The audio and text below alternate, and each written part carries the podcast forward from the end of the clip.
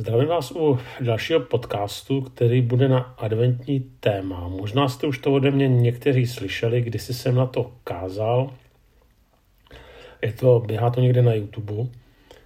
A to, co je tady na tom kázání, nebo spíš promluvě zajímavé, je, že jsem na ní měl poměrně dost reakcí, z nich některé byly silně negativní, nikoli snad kvůli obsahu.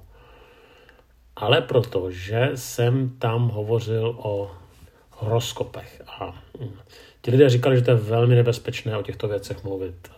No, tady hm, přikázání. No a teď já jsem se jich zeptal, jestli to oni pochopili správně.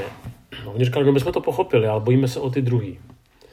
Moje odpověď byla, tak se starej o sebe a e, pokud jsi to pochopil dobře, tak e, to ti druzí pochopili nepochybně taky dobře.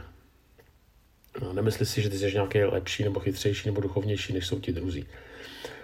Zvažte to sami a, a to, co teda teďka uslyšíte, a pokud vás tím svedu eh, k bludu, tak se tedy dopředu omlouvám a už to po druhé neposlouchejte. Nicméně, ten text je zapsán u Matouše v prvních 12 kapitolách, Matouš 1, v prvních 12 verších, Matouš 1, 1 až 12.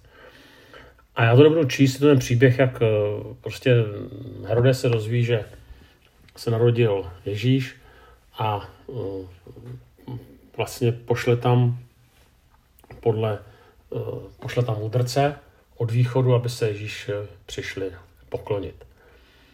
A ti mudrcové vlastně řeknou, že viděli tedy jakousi hvězdu a podle té tedy poznali, že se narodil Ježíš. Tak eh, když tak si to přeštěte, je to první 12 veršů z první kapitoly Matouše. A asi ten příběh o mudrcích, o hvězdě jsme slyšeli mnohokrát, tak bychom ho neslyšeli, tak, tak známe spousta obrázků, kde jsou teda ty tři mágové nebo tři králové. Nad nimi je kometa. A tady záměrně jsem použil slovo mágové, protože skutečně v Bibli se nepíše o mudrcích, nepíše se tam ani o králích, Zřejmě v tom je určitý ostych překladatelů před přesným překladem toho řeckého slova, které zní mágoj, což tedy je skutečně mágové.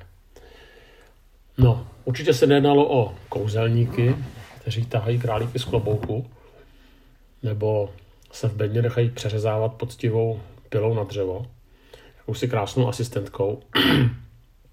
Tenhle ten výraz, to mágoj, se v, Ježíši do, v Ježíšově, v době Ježíšova narození používal jako titul pro staroperské kněze a později také pro astrologii, což byla náboženská elita východu. A ta otázka je, proč příslušníky, příslušníci tohoto cizího náboženství nebo náboženské elity tak vážili tak dlouho nebezpečnou cestu do míst, která v jejich pohledu spíš byla vnímána jako taková barbarská oblast. Určitě to v jejich pohledu tedy nepatřilo k nějaké kolebce moudrosti. V podstatě na tehdejší Palestinu se eh, vzdělání pršané dívali spíš, jako my se díváme třeba na některá místa ve třetím světě. A teďka je tady kontrast, protože ta touha mágů setkat se s Ježíšem ostře kontrastuje s tím, jak reaguje Herodes, ale i další židé v jeho okolí a také lidé v okolí Marie a Josefa. Bible to komentuje slovy mezi své vlastní přišel a jeho vlastního nepřijali. Nebo jej nepřijali. A to tom příběhu je vlastně strašlivá provokace, že nakonec se s Ježíšem setkávají ti, od kterých bychom to nečekali. A ti, od kterých, bych, od kterých bychom to čekali, tak se s Ježíšem nakonec minou. To znamená, ten, kdo za Ježíšem jde, tak jsou mágové, znamená příslušníci jiných náboženství, náboženstvích vlastně nepřátelských um, židovství, které bylo striktně monoteistické. A ti se nakonec s Ježíšem setkají. A pak teda pastýři, což zase jsou příslušníci nejchudší společenské vrstvy, s kterou ti um, ostatní dost pohrdali. Ale tady to se vlastně bude opakovat celý Ježíšův život, stále dokola že na konci svého života nebude předhozen eh, popravčí četě, mm, mágy nebo příslušník jiných náboženství, ale předhodí ho tam jeho lidé, kteří Ježíše viděli, mluvili s ním, kteří ho svým způsobem znali. A tak i když ten vánoční příběh eh, si známe dobře, mnohokrát jsme ho četli, vždycky vidíme ty tři krále s tou, s tou kometou, tak je to vlastně provokace. Jo, že jako Ježíše první, kdo ho vítají a kdo váží velmi dlouhou cestu, tak jsou pohané. To znamená ti, se kterými židé hluboce pohrdali, od kterých si drželi velký distanc. A nebo jsou to příslušníci jakýchsi astrálních kultů. Jo. E, vlastně za uctívání hvězd, e, vlastně ve starém zákoně, za věštění zvěst je trest smrti. A teďka příslušníci, teda u židů samozřejmě, jo, ale příslušníci těch astrálních kultů nakonec jdou a Ježíše poznají. Jo, a židé ho nepoznají. No a teďka, jak to zjistějí ti příslušníci těch astrálních kultů, ty, tedy ty mágoj, no z hvězd. Tam čteme, viděli jsme na východě jeho hvězdu. No a ti druzí, kteří by to měli zjistit z proroctví, protože tam je přece napsáno, neboť tak je psáno u proroka a ty Betléme v zemi judské, nejsi nejmenší mezi knížaty judskými, z tebe vyjde vévoda, který bude pastýřem mého lidu Izraele. Tak vlastně ti, kteří to mohou vy, jako vyčíst z písma, tak ti to tam nevyčtou. Takže nakonec ti, kdo čtou v horoskopech, tak těm horoskopům důvěřují víc, než ti, kdo čtou v Bibli. To je síla, ne? Když to domyslíme. Eh, to je provokace. Když jsem připravoval mm, tenhle ten, tenhle, ten, podcast, tak jsem se tak z hecu prostě připra- podíval jsem se, co teda vychází na horoskop a tam na můj horoskop a tam někde na, na, na netu a tam jsem se tedy dočetl, že mám přemýšlet, zda jsem někomu v minulých týdnech nekřivdil, nepodvedl, nezachoval se nespravedlivě a měl bych napravit své chyby a teďka se omluvit. Negativní skutky, tam píše se člověku dříve nebo později vrátí, nyní procházíte obdobím, kdy sklízíte, co jste zaseli. Tak si představte, že bych součástí tady toho podcastu řekl, že no dneska jsem ten den začal tím, že jsem si přečetl horoskop a v tom horoskopu bylo napsáno, že se mám s někým smířit, že se mám někomu omluvit a tak jsem to teda udělal. A ten důvod, proč jsem to udělal, tak je můj dnešní horoskop. Tak uh, asi byste si říkali, co, co blbne David. Jo? Jo, prostě má číst Bibli a ne horoskopy. Má se řídit Biblí a ne horoskopem. Má ho vést duch svatý a ne horoskop.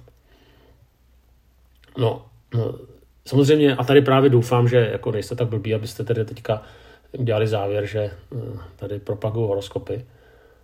Ale jenom chci prostě ukázat, jak je to bizarní celý ten příběh. Jo. Chci ukázat na to, že vlastně i v příběhu narození Krista platí, že synové světa jsou někdy prozíravější než synové světla. No teďka asi bychom teda měli tendenci prostě říct, no tak musíme si radši víc písmu a musíme víc důvěřovat, co je v písmu napsáno. No, ano, určitě. Na druhou stranu, i když budeme číst a důvěřovat písmu, tak nakonec člověk půjde za tím, ne co čte, ale čemu důvěřuje. Co miluje, čemu věří, co naplní jeho potřeby bezpečí, lásky. Tak Herodes a jeho okolí mělo písmo, měli proroky a e, bylo jim řečeno, tak si to tady přečtěte. U Matouše je řečeno, tak tam jasná citace teda e, a ty Betléme, nejsi nejmenší mezi judskými, knížaty judskými, z tebe vzejde ten vévoda. Znamená, oni měli správné informace, měli k ním přístup a prostě jim to nepomohlo. A jiné přesvědčil horoskop co teda jiného nám mám pomoct než správné informace? My evidentně vidíme, že tomu Herodovi si ty informace nepomůžou, že mu nepomůžou, že to nepomůže ani, ani tomu jeho okolí, že zůstanou slepí. No, tak říkám to na konci roku, přemýšlím, kolik jsem měl kázání v tomto roce, tak nevím teda, jo, ale tak zhruba eh, skoro každou neděli, eh, plus nějaké přednášky, podcasty, eh, nějaké články a někdy samozřejmě, i když toho člověk vychrlí poměrně hodně, tak si klade otázku, no má to smysl? Mají smysl ty informace, které říkám druhým lidem? A samozřejmě eh, já jsem toho taky hodně slyšel. A kladu si otázku, tak mělo to smysl ty informace, které jsem přijal? Sigmund Bauman, Polský sociolog někdy napsal, slova tečou z úst roztřeštěného davu z rozhlasových přijímačů, televizorů, počítačů, schůzí, kostelů, tiskoviny, kosmu. Ohromné řeky otrávených slov plynou od někud nikam. Obrovské mraky mrtvých slov se vznáší do stratosféry. Ze strusky spálených slov se točí nebetyčné, tvoří nebetyčné hory. Slovo je smetí, slovo je nejlevnějším plastikovým modelem, slovo je obtížným odpadkem současné civilizace. Tak to je takový odsudek slova. My, slovo má samozřejmě moc, ale každopádně a víme, jaký šílený věci dělají třeba fake news dneska. Ale u Heroda vidíme, že on slyšel slova o Kristu, ale ta slova se mu stala slovy Baumana s truskou, smetím, plastikovým modelem. A naopak mágům se tato slova stala něčím vzácným. Jak to udělat, aby se informace o narozeném dítěti staly vzácné i nám? Bychom na ně vsadili své, svoji existenci, celý svůj život. Aby ten advent nebyl jenom další fází eh, modlitbou, pane, dej, ať si uvědomím tvůj příchod. Co vlastně teda bránilo Herodovi, když to nebyl dostatek správných informací, které evidentně měl? Čeho se bál? Někdy slyšíme, že ten důvod, co nám brání poznat Ježíše, je nedostatek lásky, že bychom ho měli více milovat, to jistě. Ale zároveň, zároveň taky zajímavý, že ještě jako to byl Herodes, který vybudoval nádherný chrám k uctívání Boha. Jo. To znamená, stejný Herodes Boha, který se stoupil na zem, v osobě Ježíše potom odmítne. Ten Herodes, který vybuduje nádherný chrám, aby se tam Bůh uctíval, tak Boha sestupující ho na zem odmítne. A proč? Protože chtěl Boha uctívat, nikoliv následovat. Jenže Ježíš nikde v Novém zákoně neříká uctívejte mě, ale mnohokrát říká následujte mě. Myslím si, že tady to je zápas mnoha vyznavačů Krista, že věříme v Ježíše, bychom ho uctívali, ale hm, nenásledovali. A ten problém, i můj, jo, že prostě Ježíš nehraje skutečně zásadní roli v našich životech. A uctívání a následování je vlastně propojeno. No, nemůžeme říct, že ho následujeme, ale neuctíváme a že ho uctíváme a nenásledujeme. A ten Herodes ho uctíval zřejmě, když mu udělal takovýhle chrám, ale nenásledoval. Protože následování Ježíše neznamená mít pravdu, ale žít pravdu. To znamená, otázkou není, když to potom přenesu, jaké pocity v nás vyvolává Ježíš, ale náš život s Ježíšem. Zakončím takovou historkou, jakémsi chlapci z farmy. Jeho jedinou dovedností prý bylo hledání ztracených oslů. Jednou se lidé ptali, jak to dělá, že vždycky toho osla najde. A on odpověděl, prostě si jenom představím, kam bych šel, kdyby byl úplný hlupák. A tam osla najdu. A když tady té historce dáme pozitivnější význam, tak vlastně znamená, že učedník Ježíše jde tam, kam by Ježíš šel v dané situaci a tam je prostě nalezne. No a kde je Ježíš? E, nikoli ve chvalách, jak se zpívá v jedné písni, že Bůh přebývá ve chvalách svého lidu, ale především tam, kde jsou potřební. V těch chvalách může být taky, jo, ale především tam, kde jsou potřební. Právě potřebný by byl Ježíš nejvíc obklopen. Naše uvažování je, jo pane, já půjdu k těm potřebným až, a budu dělat to, co chceš, budu tě následovat. Až budu mít dost času a dostatek peněz a prostředků, až se nebudu muset učit, až se uzdravím, až mi vyrostou děti, až si zařídím byt. Až, jinými slovy, až budu mít dost přebytků, z kterých ti pak něco, pane Bože, ukápne. Potom máme někdy strach se Kristu vydat, tak jako Herodes, o kterém nakonec čteme, že se bálo. Čeho se může bát král, když se narodí malé dítě? No. Četl jsem jeden rozhovor otce a postiženého syna. A tam je. Ten táta se zeptal, Daniel, jak vidíš Ježíše? Chlapec chvíli mlčel a pak odpověděl. Jeho oči jsou plné slz, tati. A proč, Dané? Znovu následovalo mlčení a potom ten chlapeček odpověděl, protože je smutný. A táta se zeptala, proč je smutný? A ten chlapeček se pohleděl na podlahu a pak zdvihl hlavu a v očích se mu leskly slzy a řekl, protože mám strach. Ten boží zároveň spočívá někdy v našem strachu, někdy z Boha, někdy v našem strachu ze života, někdy ve strachu z nás samotných. Někdy se Pán Bůh trápí z našeho zaujetí námi samými, naší soběstačnosti. Rmoutí se, protože, protože k němu nesměřujeme. Že Bůh nás volá, abychom se s ním setkali, abychom mu vydali svoji chudobu, nicotnost, pády, své výšiny, své hlubiny, abychom se přestali bát. Abychom přestali svůj život točit kolem sebe a tak se vlastně od sebe osvobodili. A tak Herodo, Herodovi, který měl všechny předpoklady, informace Ježíše uctít, se to nepovedlo. Protože nejdůležitější v životě Heroda byl Herodes. Proto ho pak zaham, ten příběh je vlastně zahambující pro nás, protože ten, kdo pak Ježíše najde, jsou mágové.